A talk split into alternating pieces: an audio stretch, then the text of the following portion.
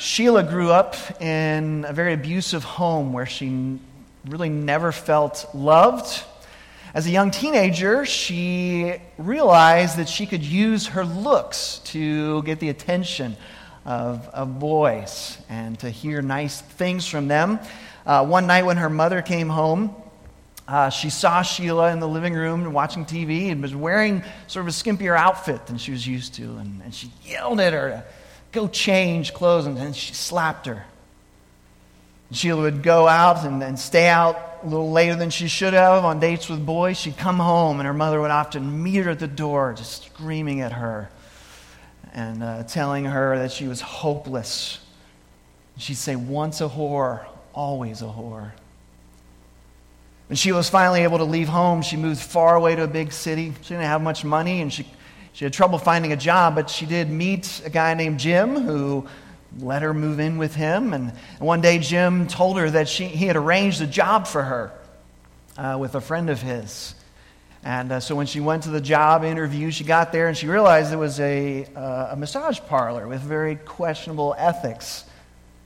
And she protested to Jim, but he said, Hey, we need the money, and this is all you're good at.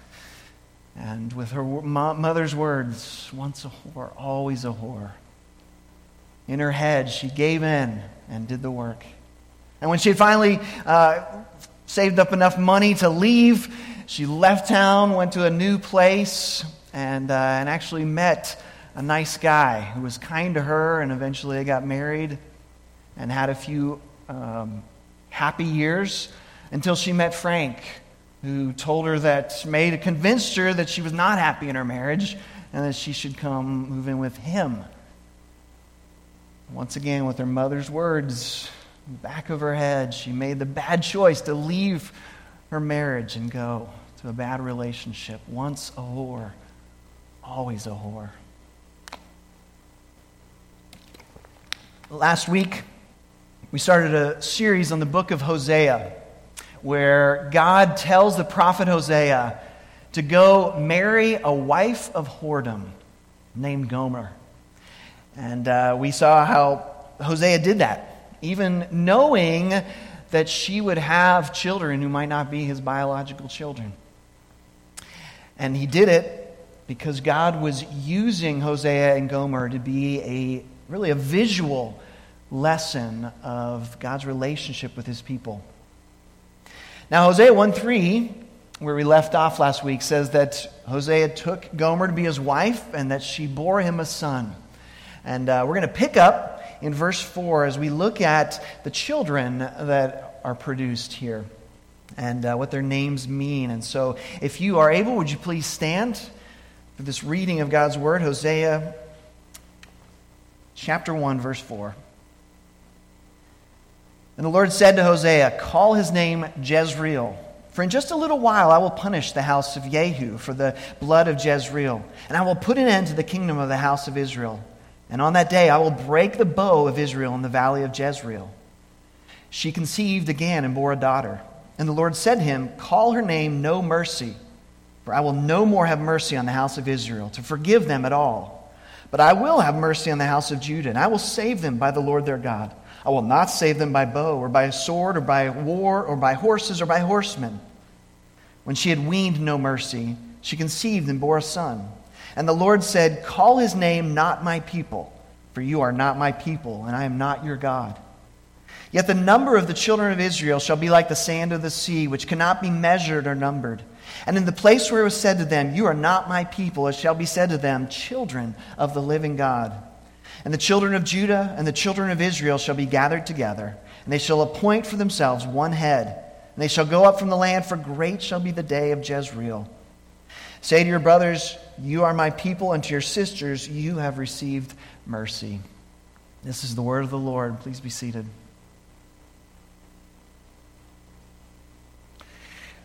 Frank Zappa, the writer of such classic rock songs as uh, My Guitar Wants to Kill Your Mama and Don't Eat the Yellow Snow, uh, had two children that he named Moon Unit and Dweezil. Have you ever heard those names before? Those are odd, peculiar names. Kind of fun names, though. Frank Zappa was a fun guy. In contrast, Hosea gives his three children three very depressing names. Now, actually, it's God who names the children, gives the names. And he gives them, and they're depressing for a reason. Uh, and so let's look at what those names mean. The first child, uh, first son, is named Jezreel.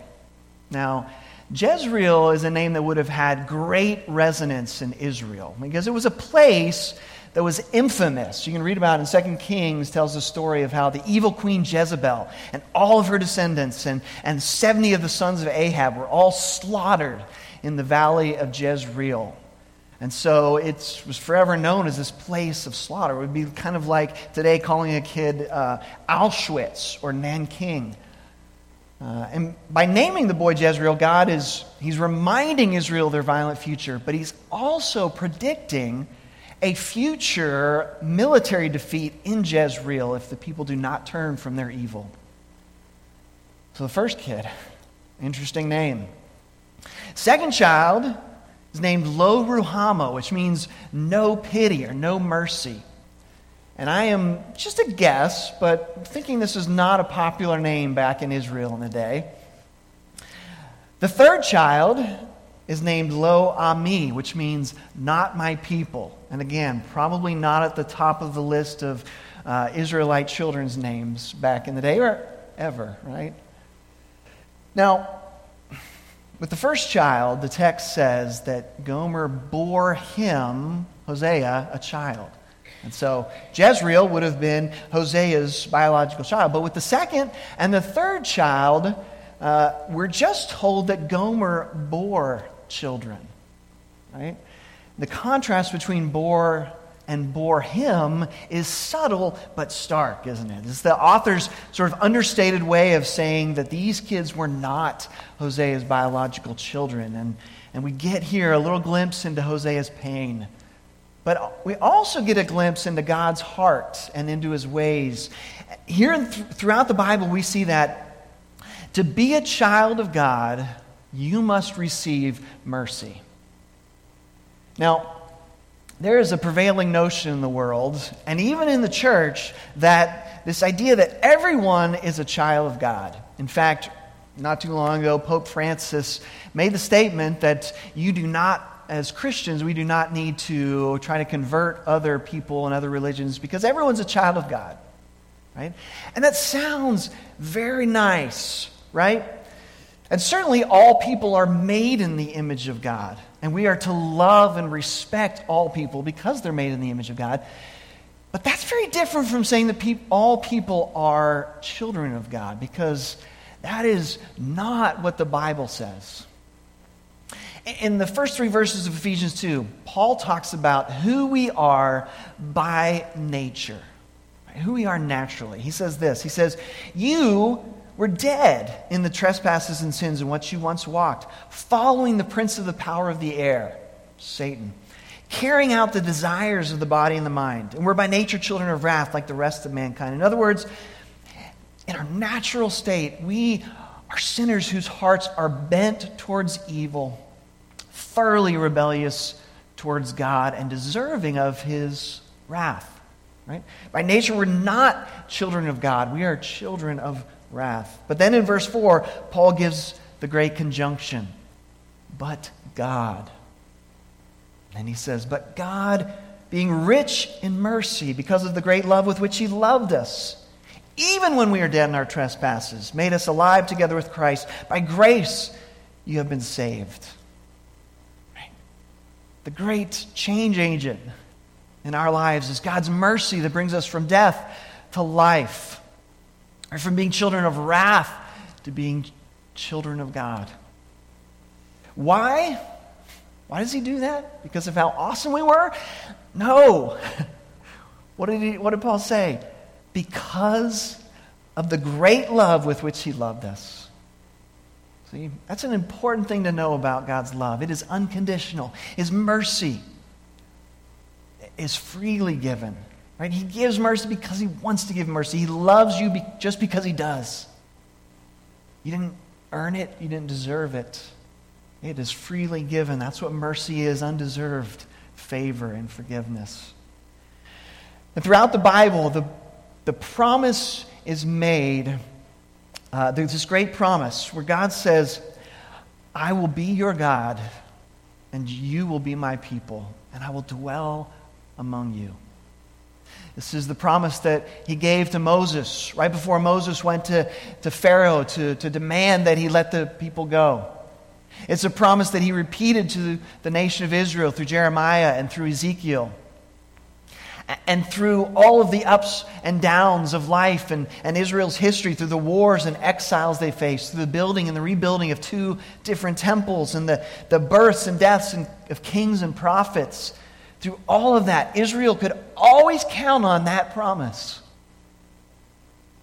I will be your God.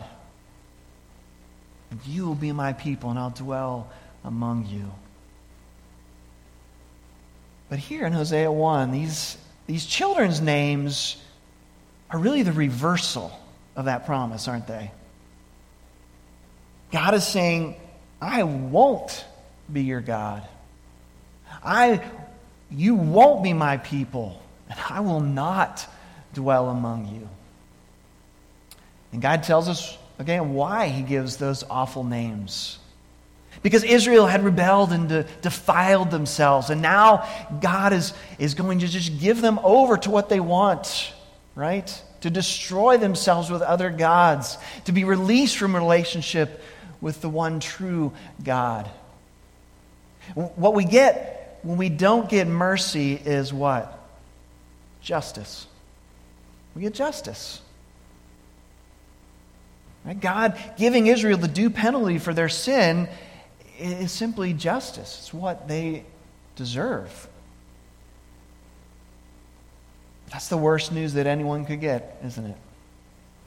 That God will give you justice rather than mercy. Trust me, you do not want that. But it's not his last word to Israel in this passage, is it? Verse 10 shows us that God still has mercy to give, and that God's mercy gives us a new destiny and it gives us a new name. Look at verse 10. Again, he says, Yet the number of the children of Israel shall be like the sand of the sea, which cannot be measured or numbered. And in the place where it was said to them, You are not my people, should be said to them, Children of the living God. If you remember all the way back to the book of Genesis, God had promised to Abraham that his children would be as numerous as the sands of the seashore. Right? And he's, he's essentially restating that promise here, saying that he is going to change Israel's names from not my people to my people and that his people will be as numerous, more numerous than we can count. And God loves to give people new names when he gives them a new calling, a new destiny, right? When he called Abraham, his name was Abram. And God changed his name to Abraham, father of multitudes. And his wife, Sarai, he changed her name to Sarah, princess of all. He changed Jacob's name from deceiver to Israel. He who wrestles with God has power with God. And, and then in Hosea 2 1, he changes Gomer's children's name, right? From Lo Ruhamah, no mercy, to Ruhamah, mercy. From Lo Ami, not my people, to Ami, my people. Well, you say, okay, well, this, but this is all Old Testament stuff, right? What does this have to do with me today? Actually, this is about you too.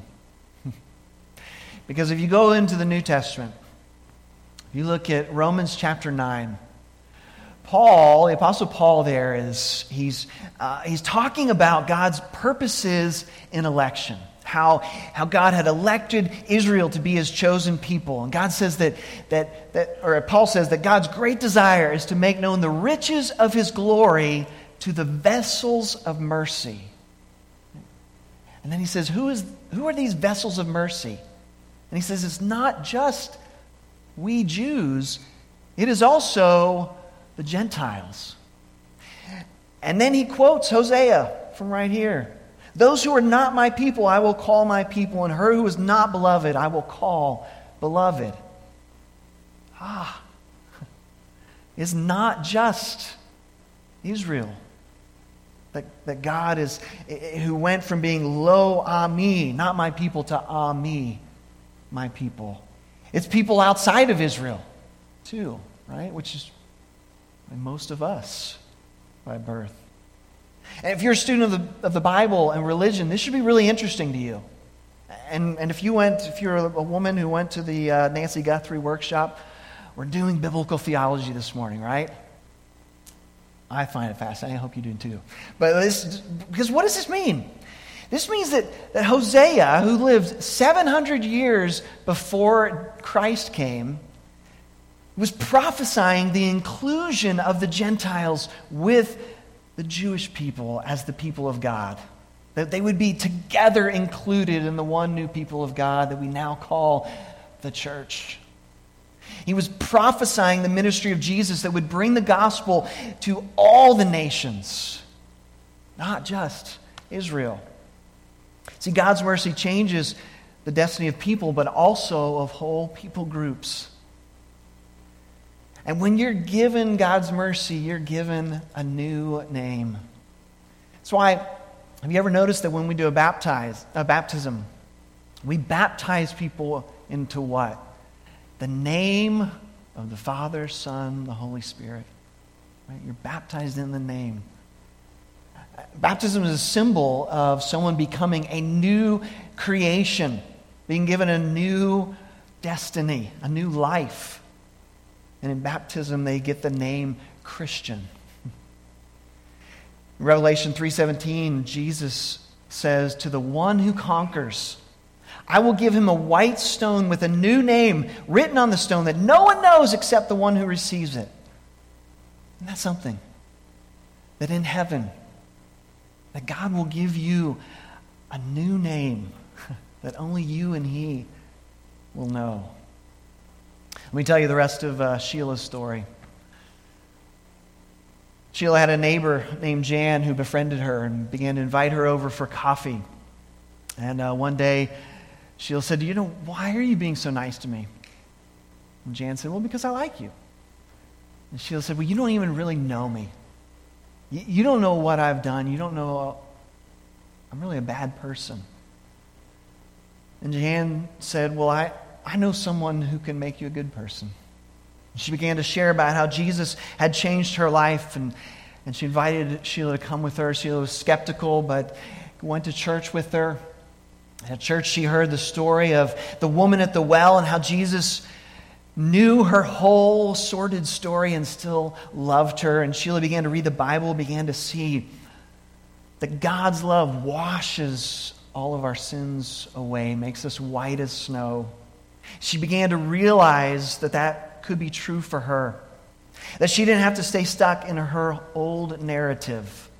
Once a whore, now a spotless bride.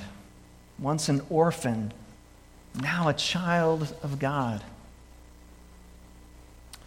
And along with a new name and a new destiny comes a changed heart, changed behavior. Because the gospel tells us that God's people will not just receive mercy, God's people will also give mercy. Uh, Jesus tells a story in Matthew 18 about a man who owes millions of dollars to the king. It's just an obscene amount of money he'll never be able to repay. And the king is just about ready to, to call in the debt and, and send this man and his whole family to debtor's prison. But the man comes and he begs for mercy. And the king decides to give it. And he erases his debt and sets the man free. Imagine having a, a financial debt that you will never be able to pay. I've known people whose, whose student loans and credit card debts have just been crushing to them, something they think about every day and night. How grateful would you feel if someone said, zero balance? You don't know anything else. But what does this man do? He goes out, he finds a guy who owes him a hundred bucks and starts to choke him and says, Give me my money. The guy said, I can't pay you. And he sends him to debtor's prison. You know, it's almost comical. Uh, you, you just say, How could he do that after the love and the mercy that he had been shown? And yet we do it all the time, don't we? We do that when we fail to show mercy to others. Because Jesus is the King who absorbed our debt on the cross, paid our debt in full.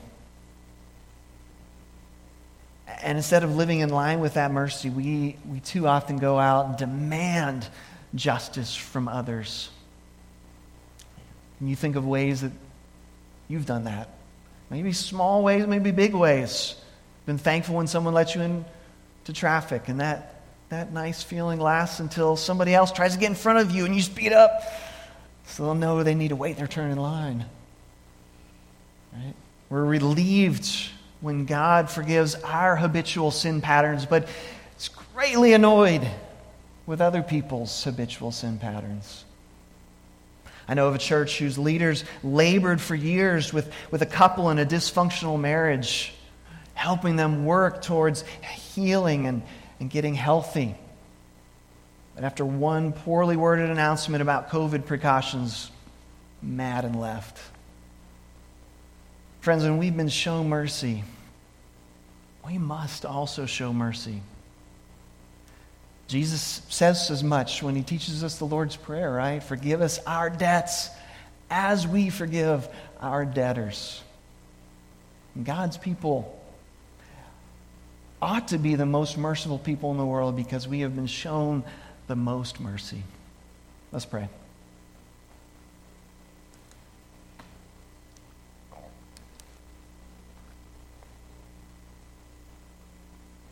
Father, we're, we're so grateful that when we needed you most, that you came into our lives, showed us mercy forgave all of the wrong things that we have done, gave us a new name, gave us the righteousness of Christ, and all the riches that come with being a child of God. Father, may we believe those truths that it might help us as we, as we live this life in battle against sin and death. May we also be so filled with your love and your kindness and mercy that it would be, just become natural for us to show mercy and forgiveness to other people, even when it hurts sometimes to pay the penalty uh, of other people's sin against us. Father, may we remember all that Jesus has done for us and freely forgive.